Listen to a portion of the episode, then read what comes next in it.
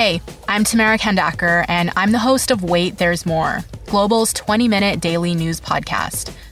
This week, we're dedicating all our episodes to the coronavirus pandemic.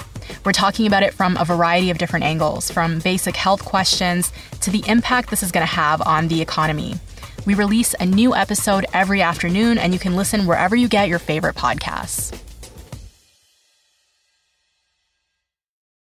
This is the Jon McComb Show on demand. Subscribe now on iTunes. Listen to the show live each weekday morning, 5:30 to 10 on 980 CKNW and through the Radio Player app. I have to say, I never really understood the Canucks free agent signings from last year. I mean, did they really need Jay Beagle? He's the kind of player you get when you're a playoff team and you need a good checker and faceoff man for the postseason, not a team who needs a Hubble telescope to see the playoffs at all. At least this year, I understand the Canucks' moves and their signings. I don't agree with all of them.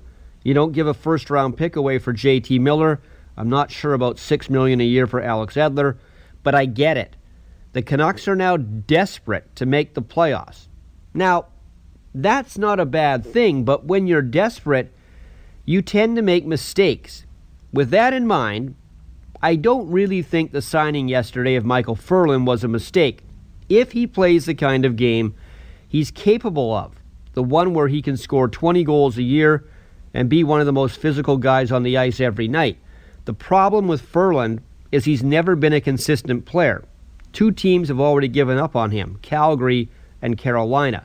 Plus, having to get Ferland admits that Jake Virtanen is not doing what he's supposed to do because this should be Virtanen's job, the physical winger who scores 20 goals a year. You shouldn't need Ferland if Virtanen's doing that.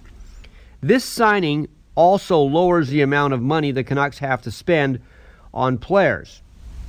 And since Brock Boeser is still without a contract and wanting more than the 5 million the Canucks have left to spend, a trade is coming or trades plural.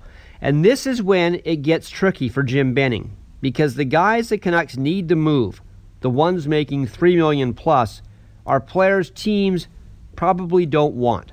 Chris Tanev, injury prone. Sven Baertschi, injury prone. Brandon Sutter, same thing, injury prone. Loui Eriksson's healthy, but his contract will damage you. What they may have to do is offer up a younger player with one of these banged up veterans to make a deal. And that's where I wonder if Jake Virtanen might be the one they dangle and say to teams, okay, if you want Jake, you have to take this guy as well. The Canucks have always been reticent to give up on Jake Virtanen, but now that Ferland is here with a four year deal and they're desperate, there's that word again, the Canucks might be forced to do something like that.